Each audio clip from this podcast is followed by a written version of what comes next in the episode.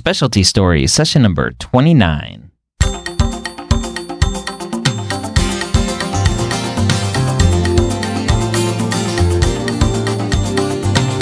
Whether you're a pre med or a medical student, you've answered the calling to become a physician.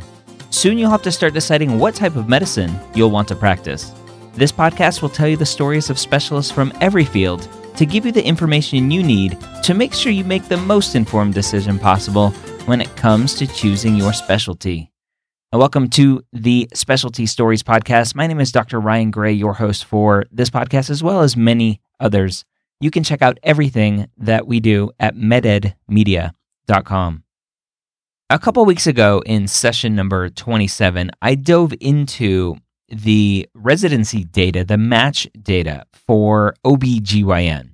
And today we're going to talk to an OBGYN about her career and her path and what she likes about OBGYN, what she doesn't like about it, and, and tips that she has for you as you are going through the process to decide if OBGYN is right for you. Let's go ahead and dive right in. My name is Dr. Renee Volney Darko, and I am an obstetrician gynecologist. And Renee, are you in an academic or community setting? Community setting. Okay. Was academics ever on the table for you?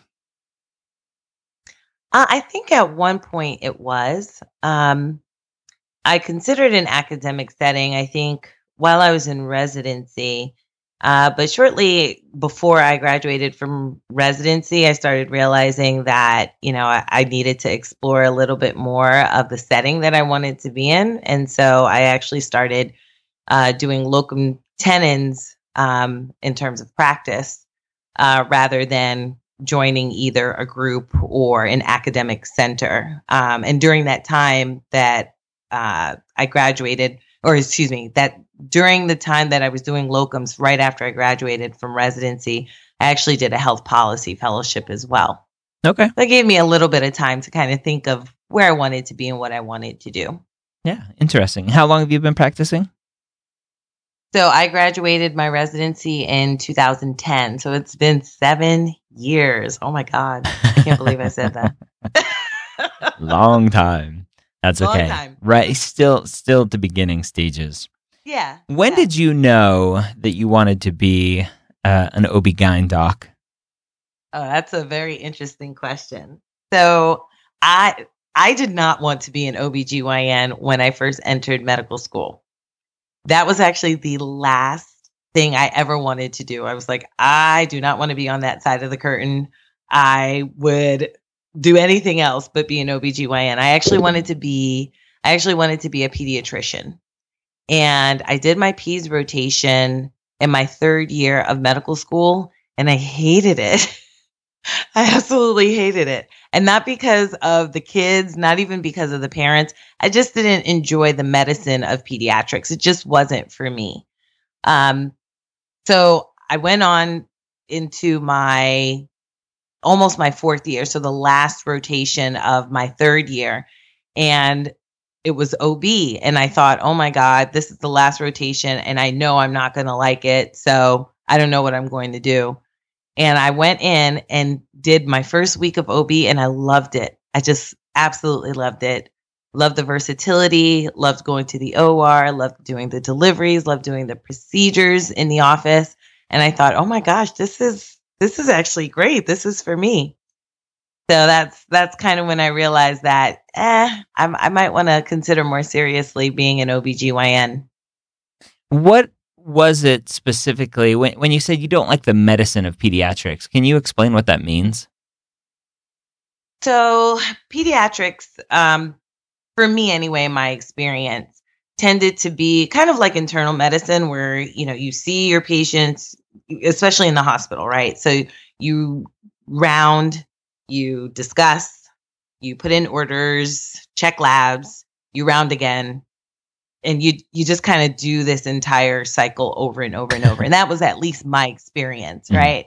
Because it it varies, obviously. People who are pediatricians and subspecialties of pediatrics, obviously, they, you know, they may do more. But that was actually my experience. The other thing that kind of disturbs me about pediatrics was that I actually did not enjoy it because I don't think I was actually very good at it. And so when it came to, okay, what's the differential diagnosis for this patient? I'm like, I, I don't know. you know, like, what, how do you, you know, you have a rash, you know, and it's been four days. What is it? And I'm just like, I don't know. Just give him Robitussin. He'll be fine, you know? and that actually was not the answer. So, so I, I think I just wasn't good at it. And I probably wasn't good at it because it just didn't interest me. Okay. Um, whereas OB, like I said, it was a lot more versatile. Even as a generalist, you were doing a lot of things that potentially could be considered subspecialty, even, right? Like surgery. So for me, that was just a little more interesting because I was able to get my hands in there and, you know, work with my hands and just do a little bit more and keep myself busy. Before you started off on that path to OBGYN and, and you um, were interested in that diversity, had you ever thought of a procedure based practice? No, I hadn't. And that was the interesting part of it, right? Because I never really thought about the procedures being a major part of, you know, what I would be doing as a physician. So I just thought, well, if I like this particular population, that's the population that I want to work with. And I can tell you, being a new mom, I love kids. I love, you know, love my son, obviously, and I, I do love kids, but it, I needed more than just the population. I needed something that was going to motivate me, keep me busy, um, something that was going to be enjoyable. And so the medicine, the practice of OBGYN to me was definitely something that was just of more interest to me. Okay, good. Another great example of how you should keep an open mind going into medical school. Absolutely. What, Absolutely. What traits do you think lead to being a good OBGYN? I think well, I so I will tell you that when I was in residency, one of the things one of my attendings used to say to me is, you know, you're not you're not your patient's social worker. and part of the reason he would say that to me is because I would go in and more than just what's your complaint today, you know, and what can I do for you in terms of prescribing or procedure, I would actually sit down and listen to patients, and they would tell me things about their life, their home life in particular, um, their personal lives, their relationships, all of these things that I think really affect people outside of just looking at, you know, what is the differential diagnosis of this person. You really need to think about what are the things that are affecting these your patient's health um, and so I think being a good listener and really just kind of allowing a patient to feel comfortable with you, I think that is the number one thing about being an OB that makes you a great OB. You know, it's a, it's a, it's a very intimate type of specialty. And so I think you, you need to go in thinking that and, and realizing that the patient is going to tell you intimate details and for you not to to shy away from listening to those details.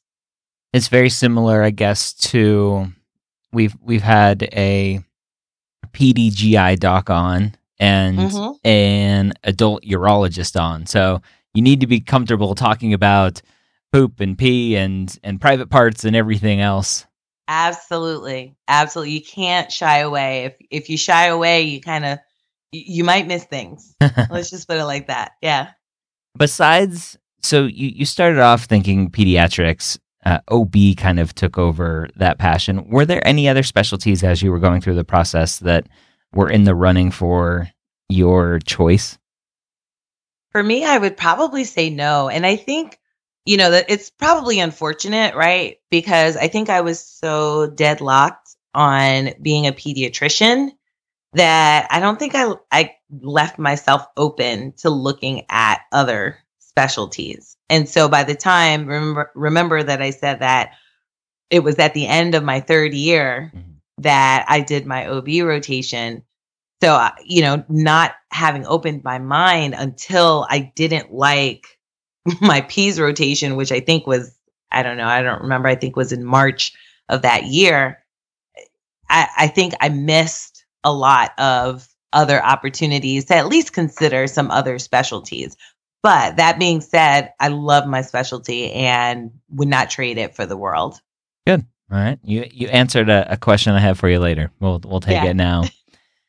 what types of patients, what types of diseases do you see? Um so dealing in OB, so there's the OB side, right? The obstetrical side. So obstetrics I don't know, you know, who your audience is going to be specifically, but obstetrics is basically pregnant patients.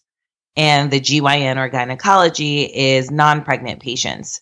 And so your non pregnant patients can range typically for, for my population is going to range from about 14 years old to basically the elderly. And so obviously I see pregnant patients.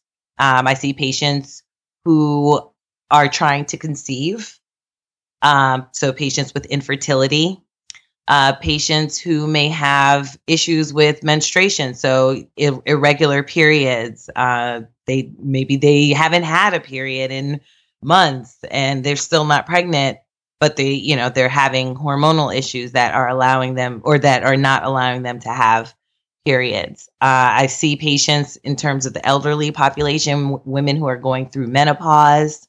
So I see a wide variety of patients. And I think I think that also kind of, you know, makes my job a little more interesting. So there's not just this kind of one diagnosis that I'm seeing constantly throughout the day. So, just describe a yeah. typical day.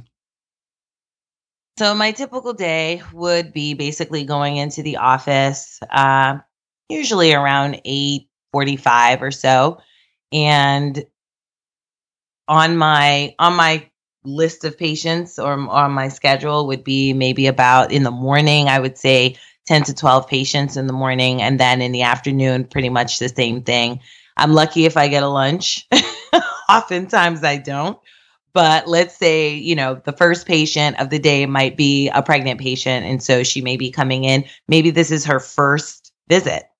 And so when she comes in for her first visit, I have to assess all of her risk factors, how old she is, does she has she had any previous pregnancies, um, has she had any complications with those previous pregnancies, um, does she have any genetic disorders, um, does the father of the baby have any genetic disorders that we might want to look at that might affect the pregnancy, does she have any medical conditions, high blood pressure, diabetes, asthma, all those kinds of things. So I do her risk assessment and then I do an exam on her, um, make sure that, you know, she's doing okay, measure the size of her uterus. Um, if if she's further if she's far enough along, I can actually listen to the baby, um, to the baby's heartbeat, and then we make a plan. You know, this is how your pregnancy is going to go, and you know, here are the things that we can expect. Here's your follow up appointment and what to expect for next time. And so that goes on throughout the day. And every day, or excuse me, every patient may be, again, a different diagnosis coming for a, a, different problem. So my first patient of the day, like I said, may be a pregnant patient, but the next patient may be an, an elderly woman who, you know, is coming in because she's having hot flashes, for example. So it, it can vary throughout the day the number of patients, the the versatility of patients that I see. Do you have to take a lot of call? So, call really depends on how many people you have in your call rotation. Um, for me personally, um, right now the answer is no. I don't have to take a lot of call. Uh, but in the past, there have been times when I have had to take call maybe three, four times a week. And, um, you know, that can get pretty hectic. that can get pretty hectic. So it really just all depends on how many people you have in your call rotation.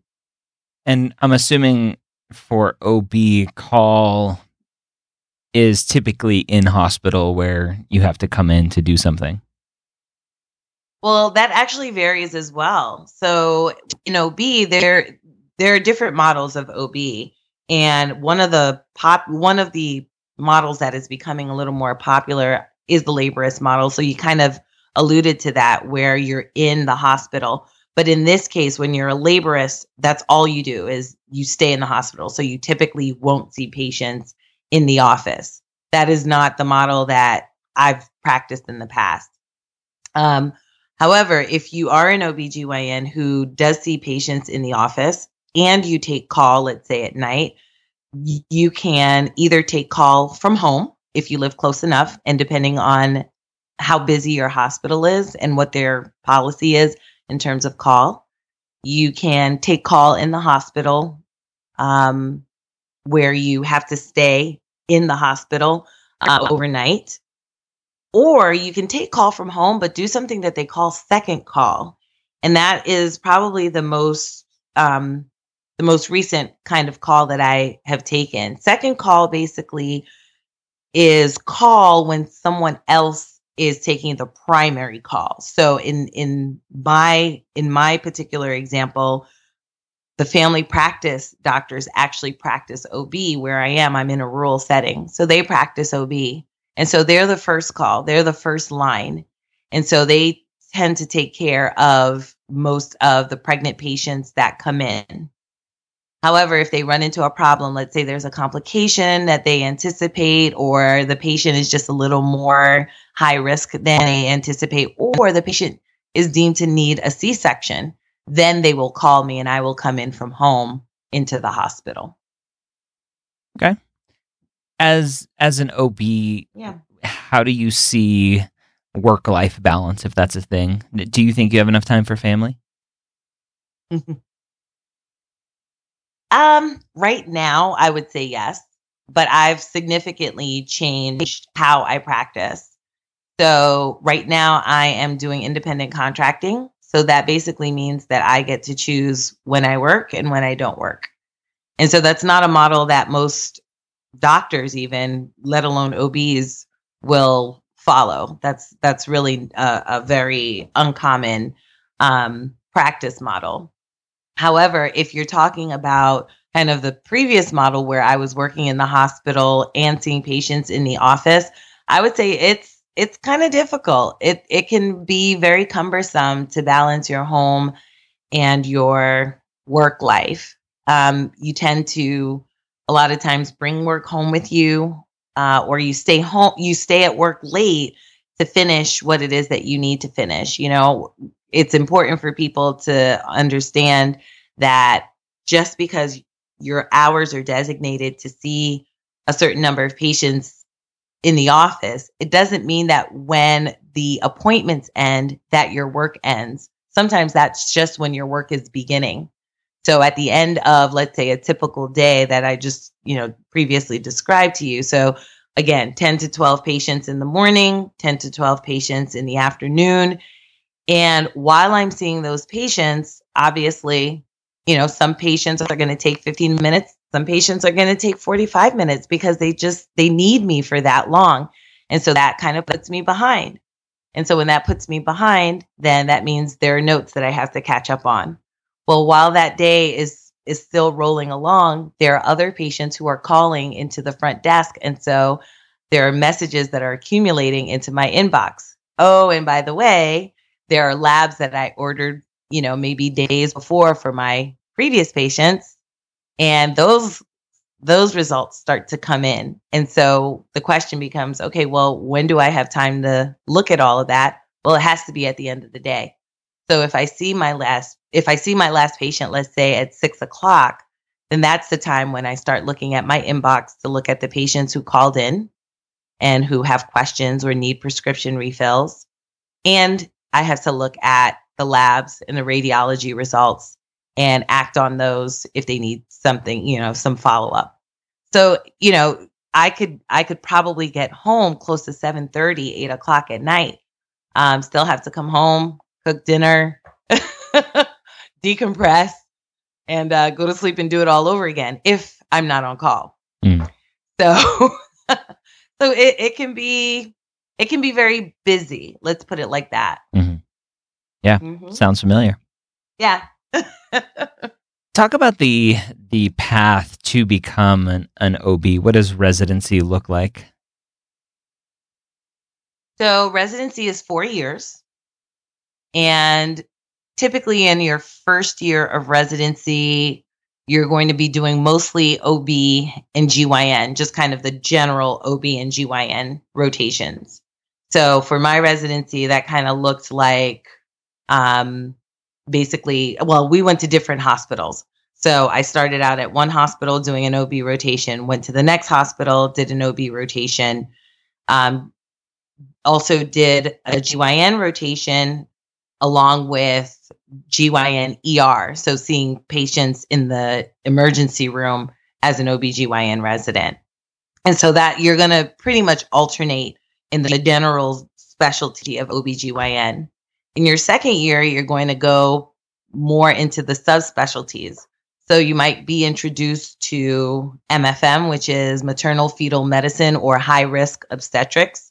So patients who are not just pregnant, but have some high risk issues.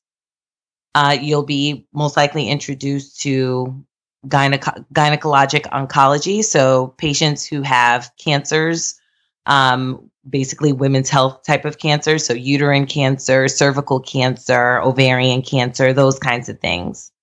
You may also be introduced to urogynecology. So being a urologist slash gynecologist. Um, so that rotation basically entails a lot of surgical, just like gynonc, you'll get a lot of surgical experience with that. Um, and so you'll go on to your third year. And in your third year, you're more expected to take on a little bit more of responsibility. So you have junior residents. At, by the time you hit your third year, you're considered a senior resident. And um, you may have a team that you're actually leading. And so your team may, may, be made up of a second year and a first year, and you're the third year on the team and you're leading that team. And throughout your residency, you're also doing what they call night float. So taking night call, maybe from 6 p.m. one night into 6 p.m. or 7 p.m. in the, or excuse me, 6, 6 a.m. to 7 a.m. in the morning. And so you're doing this for four days out of the week, usually four to five days out of the week. Um, in your third year, you're also, again, taking a little more responsibility, like I said, with your OB rotation. So maybe you're making more decisions. Um, same thing with gynecology. You're in the OR a little bit more, maybe doing more advanced type of procedures. So whereas in your first year, you may have been doing minor procedures like tubal ligations, um, LEEPs, um, things like that you in your third year might be doing a little more hysterectomies um, you know basically removal of of the uterus removal of ovaries and things like that and then in your fourth year again it's just more of more responsibility even more responsibility you're definitely leading a team um, you're doing night float but you're doing ob you're doing gyn you're also doing potentially uh, maternal fetal medicine. And this is all broken up into rotations, right? So you're not doing this all at once, but you're doing it kind of four weeks at a time, maybe six weeks at a time. You're doing all of these uh, special subspecialties that I mentioned. So it's, you know, it's um it's a pretty busy residency, I would say, but you get so much you get so much out of it. And I think, you know, for me, I, I definitely learned a lot in residency. How competitive is OB to match into? Um, I would say it's pretty competitive, actually. I mean, it's not the most competitive. We're not talking about ortho or, you know, even general surgery, but I would say it's pretty competitive. Um, I don't know what the latest numbers have been, but I think, ooh, in my year, I want to say maybe there were, oh gosh, what were the numbers for my year? I want to say there were maybe, I don't know. What, oh, I, you know what? I, I can't remember the numbers for my year, but I do remember it being a pretty competitive year. Mm-hmm. Um, so if you want to, you know, if you want to be OB, it's for me, I think it's very important that you go into um, doing those kind of audition rotations, you know, so doing your sub Is, your sub internships, or, um, you know, pretty early in the year, in your fourth year in particular, and seeing where you want to be. Um, so that that way you're not kind of blindly picking where you want to go. So, yeah, I, I, think it because also it's a it's a surgical specialty. Um, you want to be sure that wherever you go, you're going to be in a place that does enough surgery. So delivering babies is is is obviously fine, but if you have a program that is so obstetrics heavy and not enough gynecology, especially surgeries, you might want to rethink, you know, you might want to reconsider um, going to that program um, because in the end, you're going to have to really know how to work your hands to do surgery. Trust me, wherever you go, you'll you'll learn how to deliver baby, whether by vaginal delivery or C-section. But doing hysterectomies, in particular, vaginal hysterectomies and other types of gynecological procedures, you're going to really, really want to get good training in that. And is that something when you're looking at programs, you just ask them how many cases they have every year? Absolutely. Absolutely. So when you are, you know, either going to inquire about the program or doing a sub I or interviewing, that is one of the questions that you want to ask. You want to ask that of the program director, you want to ask that of the residents. You really want to get a sense of what your training is going to look like, particularly your surgical training. You are a DO, if I'm not mistaken. Correct? Correct. What Correct. For, for you, as you were applying for residencies, did you see any bias towards DOs um, going into OBGYN? I actually never experienced any bias. Um, I actually did the MD match. I chose to opt out of the DO match. And the only reason I opted out of the DO match was because at the time, and this, has changed since then, but at the time, there weren't enough programs in the region where I wanted to be. So I'm I'm from New York, so I wanted to come back to the New York, New Jersey area. And so there just weren't enough DO programs that I felt that I was interested in where I would say, okay, I'll do the DO match. So I opted to do the MD match. And even in doing that, actually, I really did not experience bias because I was a DO. Um, and actually, my program uh, chair, one day I was actually sitting in lecture and he walks in and he goes, Volney. And I'm like, yes. He goes, do you know why you're here? And I'm like, no. I'm like, I'm a resident. That's why I'm here. I don't know. and he goes, you're here because I wanted you to be here. And he's, you know, my program chair is actually very well known, especially in the um, MFM or maternal fetal medicine realm. And um, I was like, wow, that's pretty impressive. And now the heat is on. So, but yeah, so I, I, I didn't experience any type of bias or, or anything like that. Good. As an OB/GYN, what opportunities are there to subspecialize? So there are a few subspecialties in OB. Now, you can actually just do OB which if you're just coming out, I, I don't recommend that. I do recommend that you probably want to do OB and GYN, but you can just do OB. There is that particular practice model. You can just do GYN. Um, you can also do maternal fetal medicine, again, which is high risk obstetrics. So again, people who have high risk issues when they're pregnant. That's a that's an actual subspecialty that is that has additional training of a three year fellowship. There's urogynecology, so urology, gynecology, which is an additional three years. That one is very surgical heavy. Um, and one of the jokes that people make about uh, urogynecology is that you spend three years trying to learn five surgeries. I don't know if that's true, but but it's very you know it's very surgery heavy. There is uh, gyne oncology, so gynecological oncology, again, with cancers of the gynecological persuasion. And so, you know, you're again in a in a specialty that is very surgery heavy, and that is also three years. Um, there's peds gynecology, which I believe is one year. Um, not too many programs in peds gynecology, uh, but you know, it is it is one subspecialty that that you can do. Okay. Mm-hmm. So there's there's a good opportunity yeah. for things out there to find what you are interested yeah. in. Yeah. Oh, and one more. I forgot. There is one more. There's how could I forget? This there's uh, reproductive endocrinology and mm-hmm. infertility. Yep.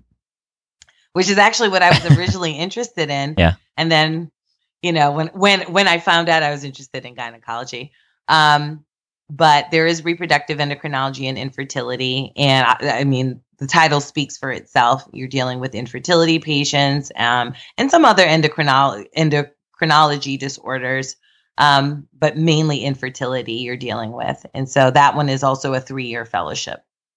Long fellowships in OB. Interesting. Yeah. What yeah. do you? It's been seven years training. Yeah. For five surgeries. What, yeah, for five surgeries, right. What do you wish primary care providers knew about OBGYN to help you serve the patients better?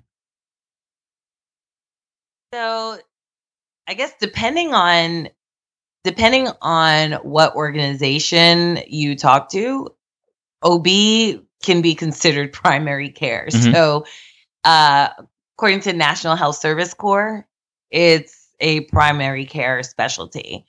But I think I think you're right in kind of how you depict it because that's kind of how I see it also. I, I don't think that it is primary care in the sense that we as physicians look at it, but um, you know, that that's debatable. Yeah, I, I actually I actually think it is a, a primary care for women's health, but I think there is still a primary care mm-hmm. physician for a woman's overall care. Correct. Exactly. Exactly. Right. So, yeah, I'm not the person that if you come in with you know, if if you came in with a hypertensive emergency, like I'm probably not the person that you want. Non-pregnant. Yeah. right. right. Non-pregnant. Yeah. Exactly. If you're pregnant, that yes, you come to me. But non-pregnant, then right, you don't. Yeah. So, um, but but what I'd like for primary care physicians to know about you know, about my particular specialty, um, is that we we really are, you know, like you said, we are kind of the first line for women's health, right? And so, um, it's very important that we kind of have a relationship with primary care physicians with regards to women and their women's health. Sometimes what I'm what I am seeing is that a woman will go and see uh, their primary care, let's say family practice or, you know, internal med doc, and they will have seen their, you know, that particular physician for years. However, they haven't had a pap smear in years, you know, and maybe they haven't even had a breast exam in years. I will say this that especially the family med docs are pretty good at, at doing mammograms, but the breast exam is still recommended. And so what I'm seeing is, you know, a trend of ha- having mammograms, but not so much having clinical exams. And so as an OBGYN, I will tell you that the clinical exam is still extremely valuable in treat in uh, evaluating patients. So these are the kinds of things that I think I'd like for the primary care physicians to kind of keep in the back of their minds to always ask their women patients you know, have you seen the OBGYN? Have you had your pap smear? You know, um, even with birth control with teenagers, you know, asking them about, you know, just kind of their sexual history, or if you're not comfortable asking about the sexual history, just at least ask, have you seen an OBGYN? Um, because I think that there are a lot of instances where we can treat um, or prevent, and sometimes we miss the boat on that all because we're you know we're not communicating or because you know our, our plates are just heavy and we're just not thinking about it at the time. Mm-hmm. knowing what you know now about obgyn what didn't you know when you were going into it that you wish you knew? Oh that's a good question. What do i you know i think what I wish I knew about it going in that I don't know now is how flexible it actually can be. And some people are probably, you know, who are listening to this are going to be like, wait, what are you talking about? but it actually can be pretty flexible. Um, like I said, the new laborist, or sometimes you call you hear it called OB hospitalist model, uh, is you know more and more common these days. Um, so I, you know, I kind of wish I knew that it was just a little more flexible. So again, when you're an OB hospitalist, you know, or or a laborist, you're in the hospital um, primarily rather than being in the office and then having to take call and you know having to do all of all of everything in one day. Um, so I, I kind of wish I knew that. Now that I do know that, I'm actually taking a little more advantage. Again, I mentioned that, you know, I'm a new mom. And so it's really important for me to spend time with my baby and that flexibility of being able to work in the hospital alone and just set my, you know, set my schedule and say, okay, I am going to work on this day and know that if I'm in the hospital, I get all my work done. And pretty much when you're in the hospital, you do actually get all your work done and you don't get, you don't so much take home work with you. You know, you don't take work home with you like you do in the office setting. And so that that has been kind of my saving grace, I think, in this, you know, in these few weeks of maternity leave for me, um, that I've been able to spend more time with my son. That's great. What do you like the most about being an OBGYN? I, I like talking with patients. I really do. I really, really enjoy talking with patients, and regard regardless of what setting we're in, whether we're in the office um, or in the hospital, I really enjoy talking to patients. You know, I'm very, I'm very candid with my patients. You know, I'm not a, I, I'm not kind of the stuffy doc. So when you, you know, when you come in and I'm like, oh, hello, Mrs. Smith, how can I help you today? you know, that's just not my style you know, I'm very candid with my patients. You know, we shoot the breeze. I'm like, hey, girl, what's going on? You know, like, so that way, you know, I feel comfortable.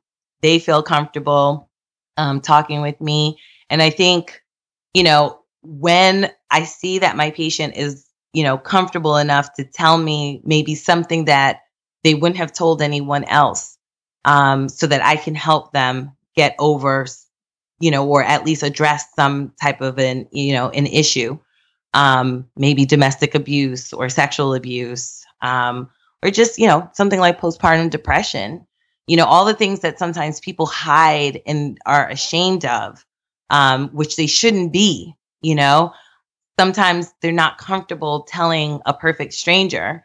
But for me, I feel like it's a privilege for someone to be able to say that to me um, because you know they they didn't have to, and and that's a lot of trust um, that I carry or that they put into me that I that I'm carrying for them.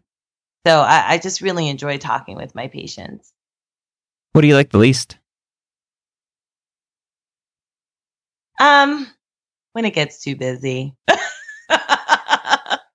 when it gets too busy. Um, I think if it's too busy, then I feel like I don't have the time that I need to either talk with my patients um, or have the time that I need with my family. Um, so that that's that's definitely one thing that I would say if I could trade that for something, you know, for something else, I would.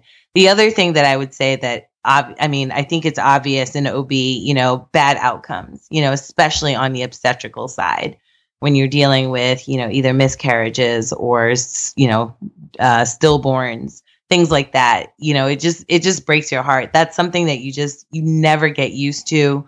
Um, definitely, you know, bad diagnoses. You know, sometimes um, you get a diagnosis, let's say, of a cervical cancer, things like that. You know, and I definitely have sat with patients, cried with patients um, because you know it it affects you. I'm human, you know, and I think for me, that's important for me to remember that I am still human and that being a doctor isn't just this title that I have that is separate from my own personality, my own persona. So, you know, um, so when I do have those things that I don't like, um, it, it tends to show. Okay. Do you see any major changes coming to the field of OBGYN, whether it's through technology or changes in practice? Um, I'm sure there are. you know, OB is there are always obviously like anything in medicine there there's always something coming down the pike.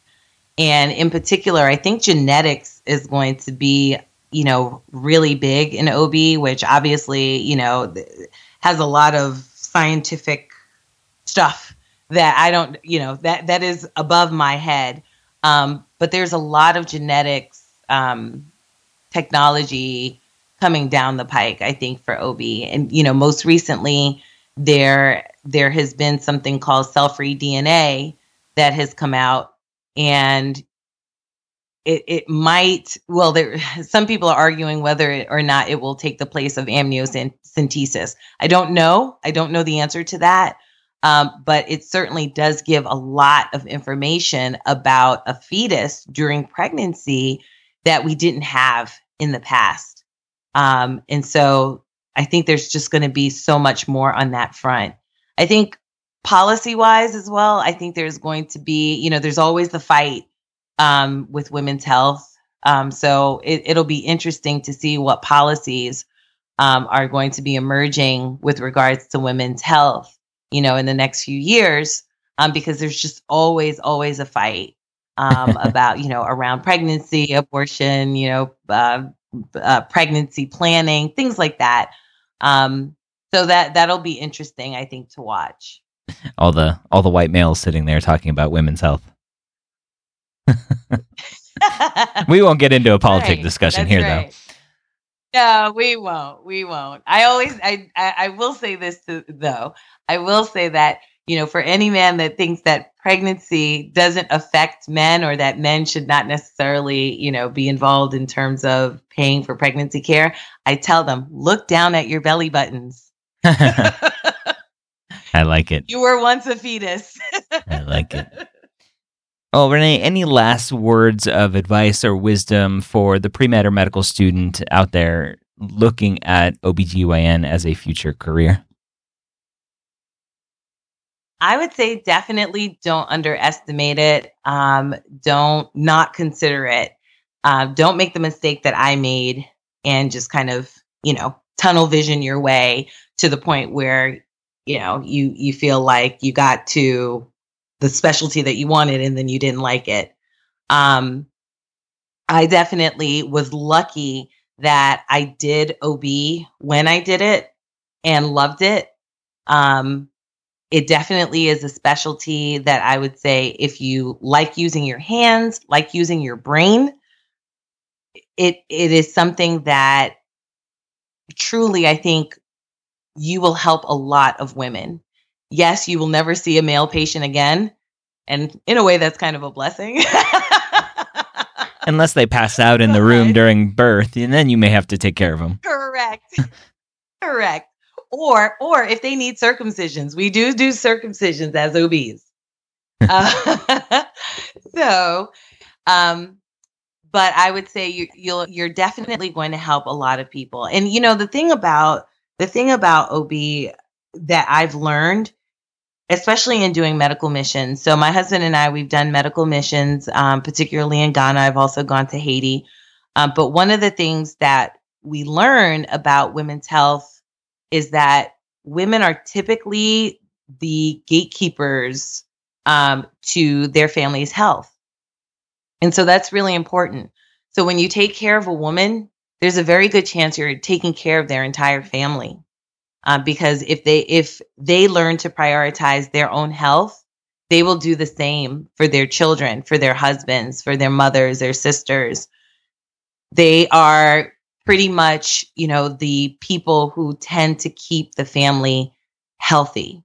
So it's really, really important for you to kind of consider that when you're going into, or if you're considering OBGYN, that you will not just be helping that person who's sitting in front of you or the two people in the case of a pregnant woman, but you will also be helping potentially their entire family. And that's that's a beautiful thing. All right, there you have it. Dr. Renee Darko, an OBGYN, taking the time out of her busy new mom schedule to give you some advice on choosing OBGYN as a specialty, possibly choosing it as a specialty. If you have any thoughts, any questions, feel free to shoot me an email, ryan at medicalschoolhq.net, and I will do my best to help guide you on your journey as you're trying to figure out what you want to do in life. If that means finding somebody to interview for you, if there's some weird specialty out there that you're interested in, shoot me an email, let me know, and I'll go try to find somebody to interview for you. Because if you are thinking about it, there's probably somebody else thinking about it as well. If you enjoyed this podcast today, I would love for you to share it with your classmates, with your friends, with your advisors. Go to your administration at your medical school and tell them to email all of the medical students about this podcast so that they ha- have some more information and let them choose a career based on better information and more information than what you would typically get just through being exposed at your medical school. I hope you have a great week. Come check us out again next week. Don't forget to subscribe if you don't already. If you're just listening to this on the website, take out your phone, find a podcast app, and subscribe so you get it every week right on your phone. Have a great week, and we'll see you next time here at the Specialty Stories Podcast.